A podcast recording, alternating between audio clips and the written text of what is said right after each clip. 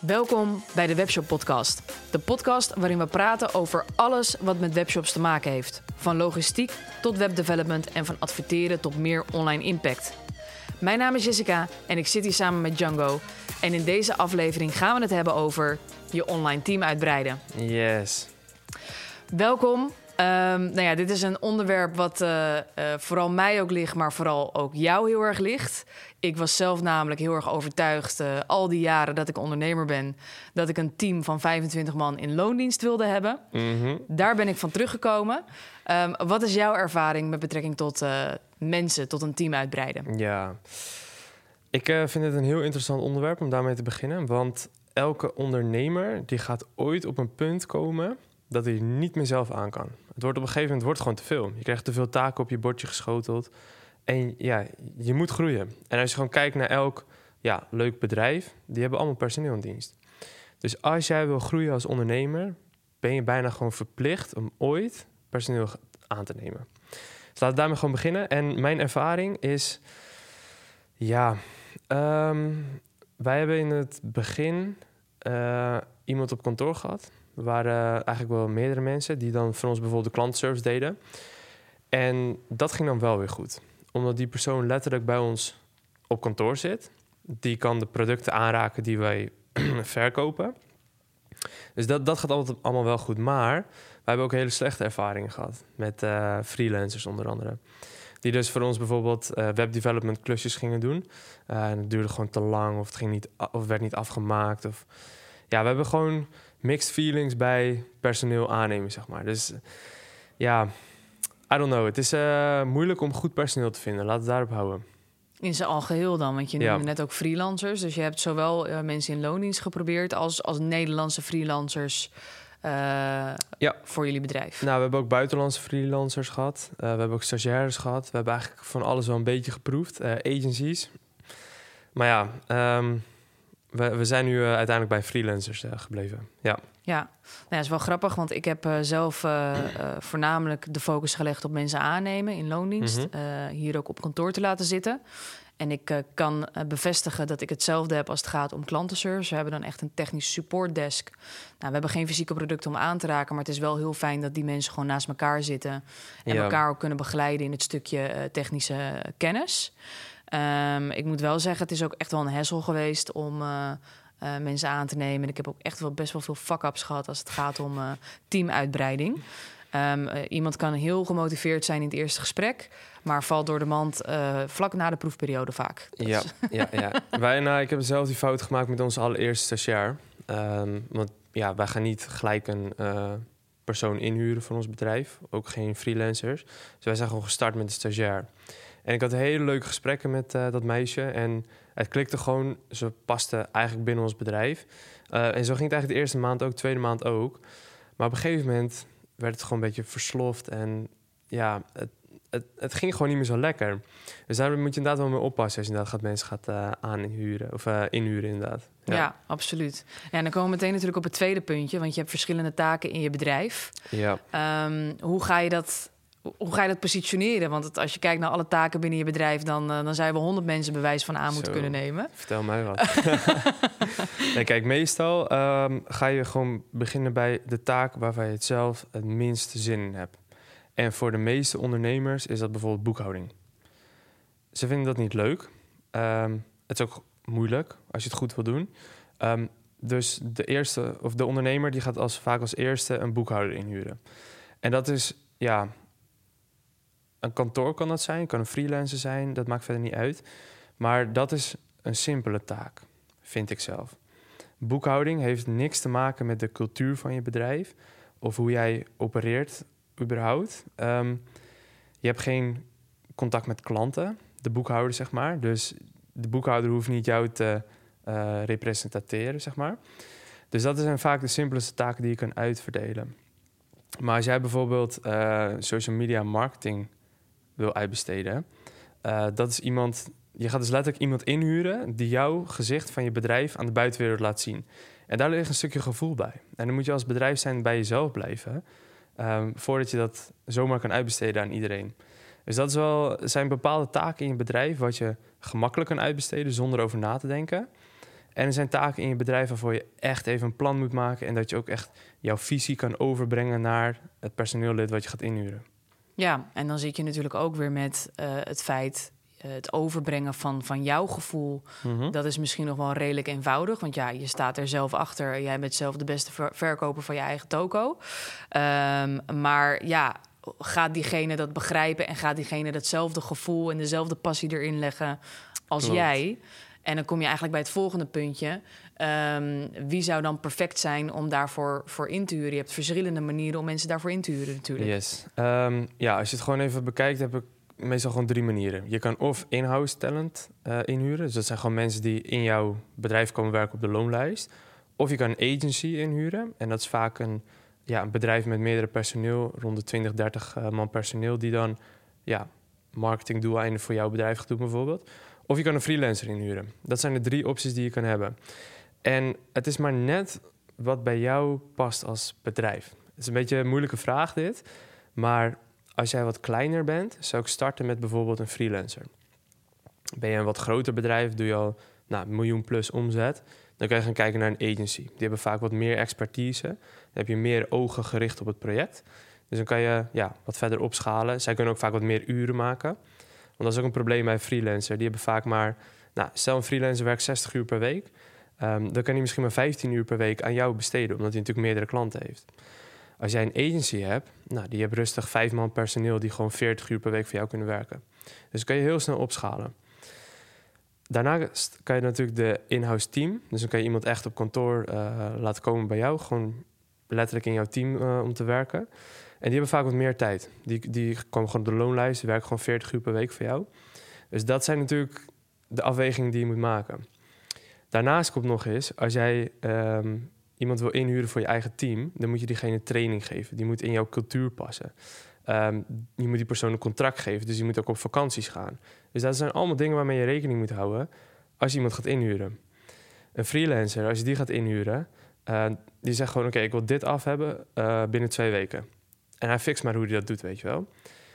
Als jij iemand in je, in, in je eigen team hebt en je zegt tegen hem: eh, Nou, ik wil dat je voor het einde van de maand af hebt. En die persoon is opeens ziek. Wat dan? Ja, Snap je? Dat zijn allemaal dingen waar je allemaal rekening mee moet houden voordat je iemand gaat inhuren. Dus bepaalde taken zoals boekhouding doe je één keer per kwartaal. Dan is het niet erg als iemand ziek is. Maar als jij net een eh, Black Friday campagne aan het lanceren bent, dan wil je niet dat er iemand ziek is. nee, zeker niet zelfs. Beetje een lang verhaal, maar denk erover na voordat je iemand inhuurt. En vooral ook wat voor eh, ja, functie je die persoon geeft. Ja, en ik, ik denk dat ik als ervaringsdeskundige ook wel eh, kan aangeven dat inderdaad mensen in loondienst aannemen is eh, ten eerste een groot risico. Want je hebt gewoon een wetgeving in Nederland die voornamelijk de werknemer beschermt. Ja. En, daar sta ik ook absoluut achter hoor, maar dat maakt het wel moeilijker om, om mensen in dienst te nemen. Ehm, en wat je ook merkt is als mensen ehm, zeg maar in het stramien van kantoorwezen werken, eh, wat eigenlijk tegenwoordig helemaal niet meer nodig is. Maar ja, wij zitten hier ook op een kantoor en er zitten hier ook mensen hier in, eh, eh, in, op kantoor te werken. Ehm, dan, dan merk je toch dat er ehm, hoogtepunten en dieptepunten zijn in Mhm. de motivatie en de discipline die iemand vanuit zichzelf heeft. Dus je bent veel meer aan het managen ten opzichte van de freelancers die wij hebben. En onze developers zijn allemaal freelancers. Werken wel dedicated voor Woesa. Ehm, maar eh, ja, bepalen zelf in tijden, werken vanaf een externe locatie, ergens in een ander land. Dus hebben veel meer flexibiliteit en vrijheid, maar hebben daardoor gek genoeg ook veel meer verantwoordelijkheid en discipline om inderdaad wat ze gevraagd wordt ook daadwerkelijk te doen en op te leveren. Ja, Ehm, en, en dat merk ik, dat is de grootste uitdaging van een mensen in loondienst ten opzichte van freelancers. Je hebt meer risico's, maar je moet ook veel meer aantrekken, veel meer managen ten opzichte van een freelancer waar je minder risico hebt en die veel meer eigen verantwoordelijkheid heeft. helemaal mee eens. Hey, ehm, de kosten. Dat is natuurlijk ook even een plaatje. Zeker. Ehm, kijk, agencies, die zijn naar mijn mening wat duurder. Die hebben ook vaak... Nou, stel bijvoorbeeld, je, je gaat een marketing agency inhuren. Die zeggen dan ook gewoon eh, tegen jou als bedrijf zijn... oké, we willen minimaal 5000 euro per maand aan Google Ads spenderen... anders gaan we niet met jou starten. Stel, je bent gewoon nog een wat kleiner bedrijf... en je hebt nog niet die ruimte om 5000 euro per maand aan Google Ads te spenderen... ja, dan valt de agency al weg. Hoe sta jij er tegenover, tegen de kosten? Ehm, nou ja, ik denk dat we wel even in het achterhoofd moeten houden... op het moment dat je iemand in loondienst neemt... dat ehm, je, je, je hebt niet alleen met een bruto loon te maken... maar je hebt ook met belasting te maken. Dus, dus hou dat even in ogenschouw ook en in het achterhoofd. Uh, plus het feit dat inderdaad iemand ziek kan worden... of uh, uh, nou, er andere dingen kunnen gebeuren waardoor diegene niet meer voor jou werkt, maar je wel een contract moet uitzitten en ook dus het salaris moet blijven betalen. Ja. Uh, dat ten opzichte van een freelancer, waarbij je wat flexibeler bent, um, waarbij je gewoon eigenlijk per maand het contract zou kunnen ontbinden zonder dat daar verder uh, risico aan vastzit. Um, en ten opzichte van een agency, die eigenlijk altijd bereikbaar is voor je, ongeacht of er iemand ziek mm -hmm. is of niet. Um, ik denk dat het afhankelijk is van welk, welk, welke persoon in loondienst je wilt hebben. Dus hoeveel ervaring heeft diegene, uh, wat is het netwerk van diegene, uh, et cetera. Wat de kosten daarvan zijn. Um, en die moet je altijd keer 12 doen. Ga ervan uit dat, dat je iemand altijd een contract van 12 maanden aanbiedt. Ja. Um, een agency betaal je vaak uh, uiteraard je advertentiekosten, maar ook uh, de agencykosten. Uh, en dat is echt afhankelijk van welke agency je daarvoor inhuurt. Je hebt ook agencies die wat kleiner zijn, die daardoor een stuk betaalbaarder zijn. Maar ja, over het algemeen betaal je vaak wel het dubbele, want je hebt een heel team meteen tot je beschikking. En dan heb je een freelancer.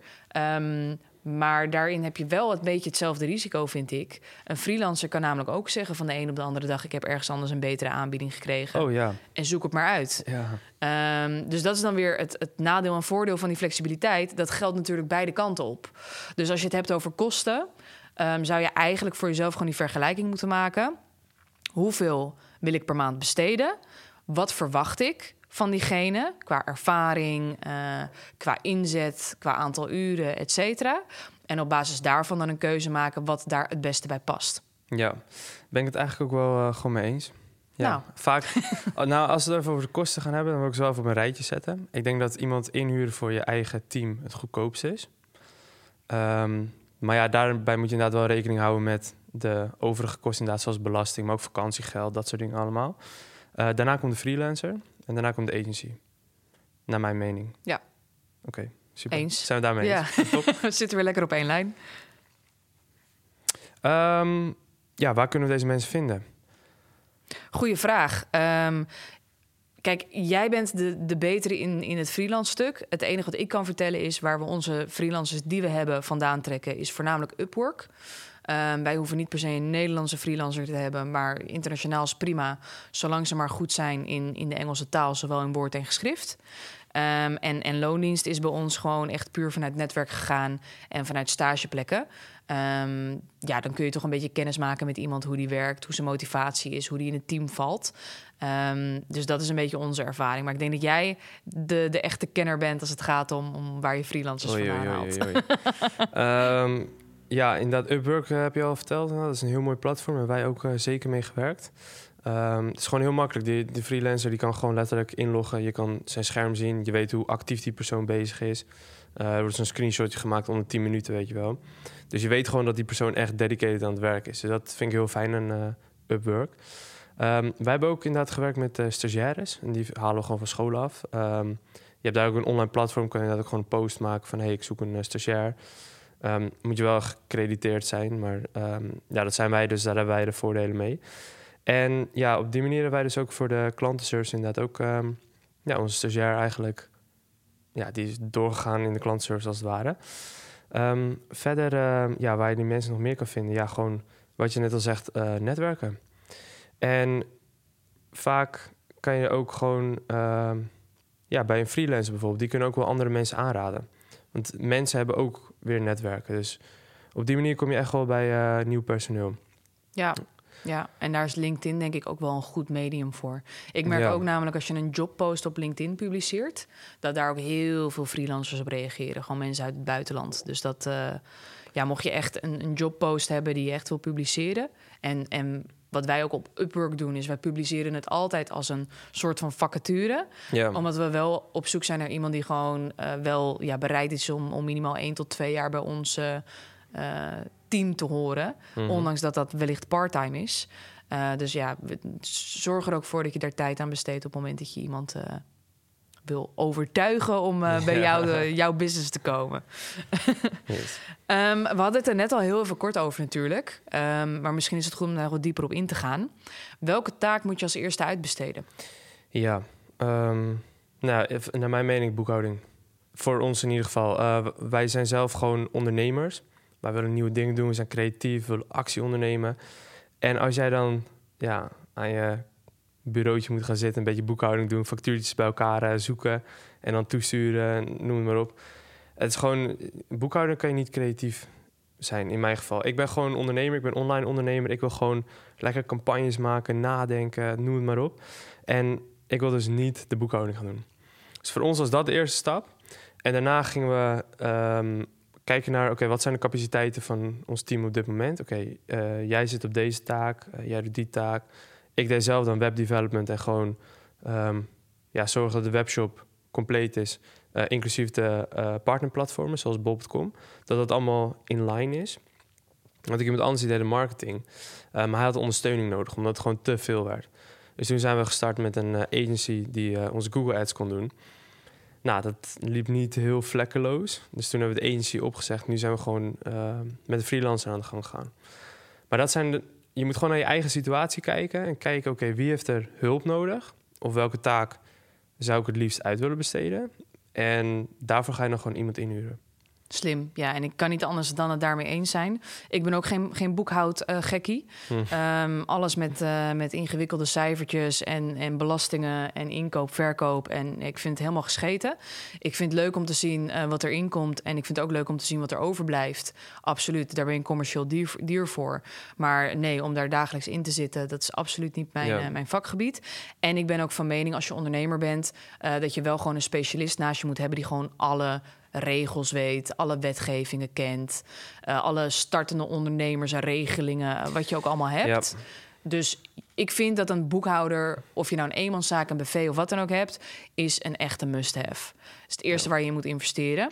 Ehm, en wat ik altijd zeg is, waar je zelf geen energie van krijgt binnen je bedrijf, zorg ervoor dat je dat zo snel mogelijk bij iemand anders Oh, neerlegt. absoluut. Ja, Het gaat je zo erg frustreren als je daar gewoon dagelijks mee Ja. bezig moet zijn, dat, eh, dat je dat gewoon lekker snel Ja. moet afstoten. maar... En Oh, sorry. Ja, ga, ga maar verder. Sorry. nee, ja, ik ben heel benieuwd wat je nu wil zeggen. Nee, kijk, weet je hoe chill het is als je letterlijk al je facturen zo naar je buurman toestuurt, boekhouder succes mee, en je krijgt terug te horen: hey, ik heb eh, 3000 euro voor jou bestaard.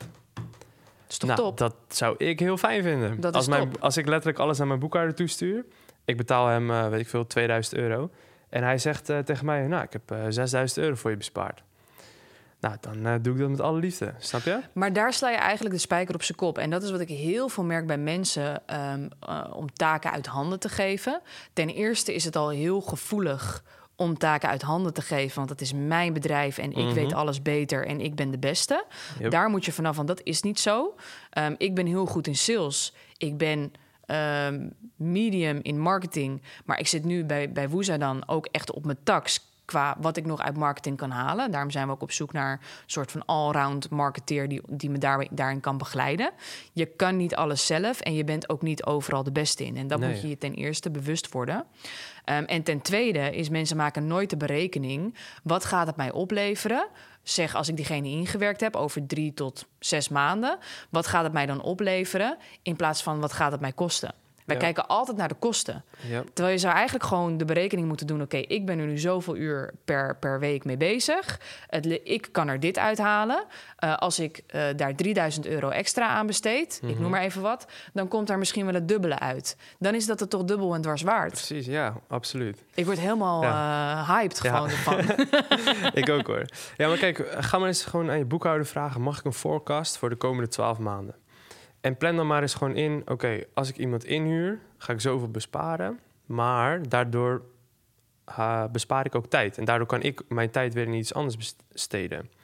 Dus maak gewoon die forecast van 12 maanden en zet er dan één iemand neer die bijvoorbeeld 2000 euro eh, netto per maand betaalt. En ga gewoon kijken wat de outcome is. Als je gewoon die ruimte hebt, ja, why not? Probeer het. Exact. Ja. gewoon durven investeren. En dan komen we eigenlijk meteen op het, eh, op het volgende puntje. We beginnen er al een beetje over. Maar eh, wat voor resultaat wil je behalen door iemand in te huren? Wat is de uiteindelijke outcome? Voor mij is het heel belangrijk dat ik of meer tijd overhoud om andere dingen te doen. Of dat ik gewoon weet, oké, jij kan het gewoon tien keer beter. Ik laat jou het gewoon doen. En dat heeft dan ja, indirect, maar ook gewoon direct impact op mijn bedrijf. Dat het gewoon gaat groeien. Dat, dat is het enige doel die je eigenlijk hebt als je gaat iemand inhuren. Ja. Ja, ik vind dat wel een goeie, want wij, ehm, ehm, je bent als ondernemer vaak geneigd om in zeven sloten tegelijk te lopen. Helemaal als je de creatieve mind bent van je onderneming. Uh, je hoeft maar onder de douche te staan, in de auto te zitten of in bed te mhm. liggen en, en, je brein gaat aan op de een of andere manier. En um, ik heb geleerd, vooral in de beginfase, dat, dat focus key is. Dus jij als persoon kan maar bepaald niveau aan taken en informatieverwerking aan. En op het moment dat je dus merkt dat je een bepaalde taak wel heel belangrijk vindt, maar niet belangrijk genoeg om hem zelf op te pakken. Uh, dan zou je dus kunnen zeggen: ik ga iemand op die positie zetten die die taak wel kan oppakken. Ja. En die dan uh, dat resultaat wat ik in mijn hoofd heb, wat daaruit moet gaan komen, ook daadwerkelijk voor me gaat realiseren. Um, dus laat vooral lekker je brein overlopen. Schrijf alles ja. op. nee, tuurlijk. Ja, ja, zeker, zeker. Maar dat is uh, sowieso mooi. Want uh, überhaupt als je een bedrijf hebt... moet je gewoon iets van een ja, verantwoordelijke lijst hebben... of een takenlijst. En dan kan je gewoon delegeren op een gegeven moment. Ja. En dan kan je de, de juiste mensen op de juiste taken zetten. En dan ga je bedrijf groeien. Dan gaan we knallen. Ja. Mooi, dan uh, is dat een goede conclusie die we samen delen. Dus uh, ik hoop dat iedereen hier uh, wat aan heeft gehad en ook zelf aan de slag gaat met zijn eigen online team uitbreiden. Heb jij nog een laatste tip of eventueel een ander platform uh, zoals Upwork waar je nog iemand kan vinden? Um, er was er wel eentje, maar... Nou ja, wat je natuurlijk wel hebt trouwens... is voor kleine taken waar je niet per se een dedicated freelancer voor nodig hebt... Ja. Fiverr. Dat oh, is ook een hele goede. Ja. Die was ik bijna vergeten. Daar, wat wij daarop doen is bijvoorbeeld heel veel gewoon uh, losse designklusjes, ja. website aanpassingen. Wij zijn geen designers, dus ik wil alles altijd door een designer laten doen. En we kunnen het wel bouwen vervolgens. Maar alles wat met design te maken heeft, dat vaak heel ad hoc is en, en niet mm langere termijn, dat laten we via Fiverr doen. Wel bij een vaste designer. Uh, want we weten wat wij aan diegene hebben. Maar gewoon ja, op het moment dat we hem nodig hebben, dan uh, pingen we hem weer. En dan Nice. Gaat hij nice, aan de slag. Nice, Alright, dan uh, houden we het hierbij en dan uh, zien we elkaar volgende week weer. Yes, tot de volgende.